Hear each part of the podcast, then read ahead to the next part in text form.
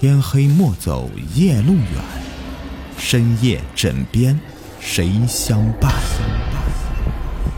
欢迎收听《灵异鬼事》，本节目由喜马拉雅独家播出。城隍庙夜遇，李大栓好酒，终日自吹胆大，不惧鬼神。这年除夕。他酒醉与人打赌，在城隍庙过一晚，旁人只是当作笑谈，李大栓却认了真了，不顾家人的劝阻，提着盏灯笼，趁着酒劲儿上了山了。进到庙里，他把这个灯笼啊挂在柱子上，找了一个避风的角落，铺了些稻草，便躺下来，呼呼大睡起来。睡到半夜，他被尿给憋醒了。突然看到这个庙里多了几个人，依次来到庙里的神像前面跪拜。李大栓是心里面纳闷：这半夜三更的，怎么会有人来烧香呢？十里八乡的他基本都认识。仔细一看，总共有四个人。前面三个分别是东庄的老锁匠，本村的李老根，西庄的孙驼子。第四个瞅着有点面善。只是一时想不起来在哪里见过。他这下子更加纳闷了：他们四个怎么会一起来烧香呢？尤其是老锁匠，年初就中风了，躺床上是动弹不得，怎么还能上得了山呢？更加奇怪的是，四个人对李大栓是视若不见，目光呆滞，口中念念有词，径自跪拜。李大栓想上前问句话。突然一声大喝，如雷贯耳：“呆，你这厮好大的胆子，如此无礼！”就看到城隍庙前神像前的两个大护法怒目而视，李大栓是吓得一激灵，一下子惊醒，原来是一个奇怪的梦啊！李大栓不敢再待下去了，回到家中，这梦中情景依旧是十分的清晰。李大栓告诉家人。老父亲深思很久，喃喃自语：“难道传说里都是真的？”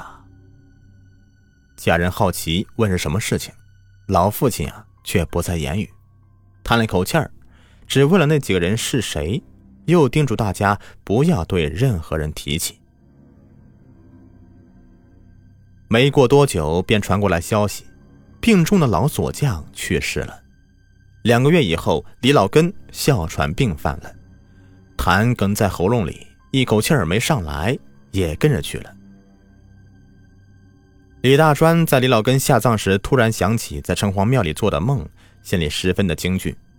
想到父亲奇怪的表情，慌忙的回家追问到底是怎么回事。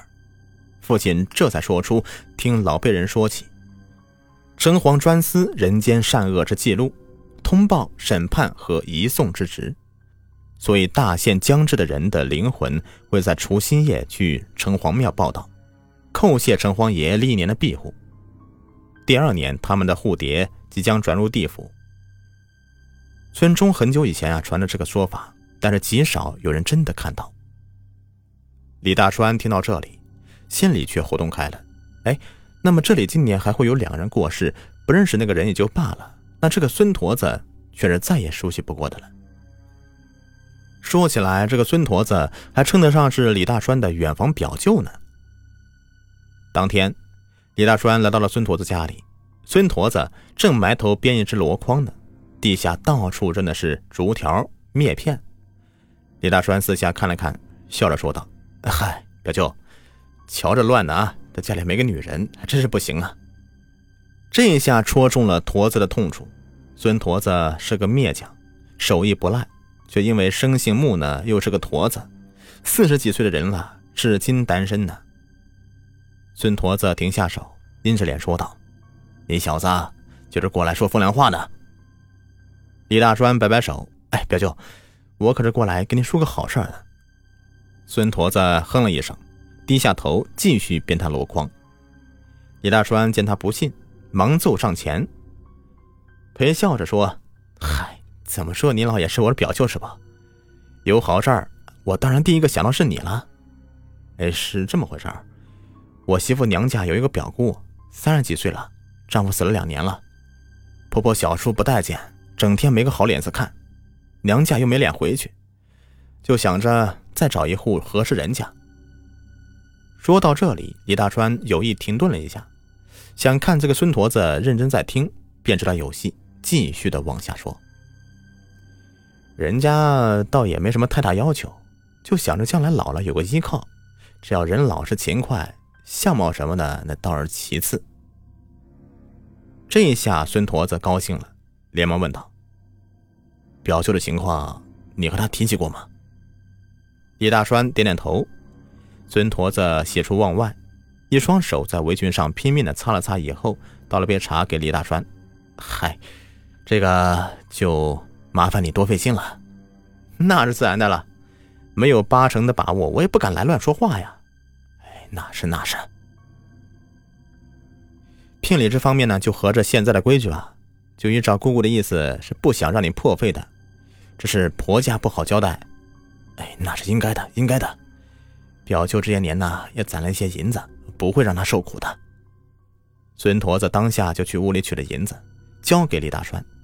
哎，外甥，这些你先拿着，给他织些衣服什么的，剩下的钱我再想办法啊。不能亏待人家了，你就放心吧，等我好消息啊！李大栓拿了银子，喜滋滋的走了，一转身就进了赌场。其实他哪来什么表姑啊？就因为知道孙驼子反正活不过今年了，干脆骗光他的钱再说。孙驼子把家里的能变钱的东西都给卖了，找亲朋好友又凑了点银子，然后便眼巴巴的在家里等着李大栓。李大栓很快输光了钱，没几天呢，又拐到孙驼子家里。哎，成了，成了，表舅，恭喜啊！孙驼子眉开眼笑啊，那感情好，辛苦你了。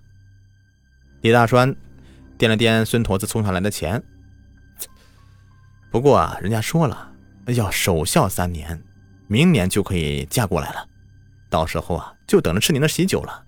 哎，好说好说。孙驼子眉开眼笑，连连点着头。为了让他更加相信呢，李大栓还特意找到了他要了生辰八字，说是女方要合一下，挑个好日子。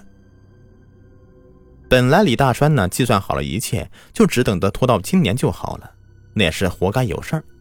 这天呢，孙驼子挑着些竹制的小饰品去镇上卖，可巧啊，就碰到大栓媳妇桂香了。孙驼子感激桂香帮自己牵了线，硬是要将一对竹蝈蝈送给他。桂香推让不肯接，孙驼子说：“你就别退让了，要不是你们夫妇帮忙，表舅指不定呢还要打多少年的光棍呢。”桂香也不知道这事儿，有点莫名其妙。孙驼子又问他：“最近有没有回过娘家呀？表姑近况如何？”桂香不明就里，哎，支支吾吾的。回答不出个所以然来。就算是孙驼子再老实木讷，也不禁是起了疑心了。他走了有三十里地，去了桂香娘家柳河乡，一打听才知道，自己让李大栓给骗了。李大栓听说孙驼子要请自己喝酒，心里高兴，唱的小曲儿很快就到了。一进门呢，就看到孙驼子虎着个脸坐在那里。你小子好大胆呐！表舅的钱你也敢骗呐？李大栓强作镇定：“哪来的话呀？表舅你误会了，日子都帮你选好了，你就等着做新郎官吧。”哼，我都去过柳河乡了，你还敢骗我？你你你！孙驼子气的是浑身直哆嗦。李大栓一见有苗头不对，赶紧起身就想走。孙驼子死死拖住他。你还我银子来！那钱早被李大栓给输光了，他拿什么还他呀？奈何孙驼子手劲儿奇大，拖住他不放。你不还我银子，我就拉你去见官呐！李大栓挣脱不开，又急又气，一时是口不择言。快松手！银子又带不到地下去，大不了来年我烧个纸人给你。孙驼子一听更气了，这什么混账屁话呀！抡起巴掌狠狠给了他一巴掌，打得他是眼冒金星。李大栓是气涌上头，用力将孙驼子一推。孙驼子刚劈过竹片的灭刀，恰好就在一旁。孙驼子后脑就磕在上面，就听“啊”的一声惨叫，鲜血直涌，顿时没有了气息。李大栓一看是闹出人命了，吓得是面如土色。他把孙驼子驮到了屋里，放到床上，胡乱的拉过被子盖上。然后翻箱倒柜的搜出一些碎银，连夜就逃走了。孙驼子的尸体很快被人发现了，立刻报了官。一排查，李大栓成了重大嫌疑人，人已经是不知踪迹了。官府便贴了告示，悬赏缉拿。李大栓一口气儿便逃到外省，在外潜逃了有两三个月，一直是担惊受怕。那些碎银很快就花精光了，沦落成了叫花子。这天，李大栓捡到一个醉鬼的半瓶酒，就着讨来的剩菜剩饭喝了个精光。可就是这大半瓶酒啊，壮了李大栓的胆儿，竟然和一个叫花子为了争地盘打了起来，结果被人以打架滋事为由一并带上公堂。偏偏又遇上一个细心的师爷。那也是李大栓的同乡，居然从他的口音里听出端倪，最终认出了眼前这个满嘴喷着酒气的叫花子是一个在逃的杀人犯。年关将至，李大栓被押回原籍审理，大刑之下，他供认不讳，谋财害命，情节恶劣，证据确凿，被判处斩立决。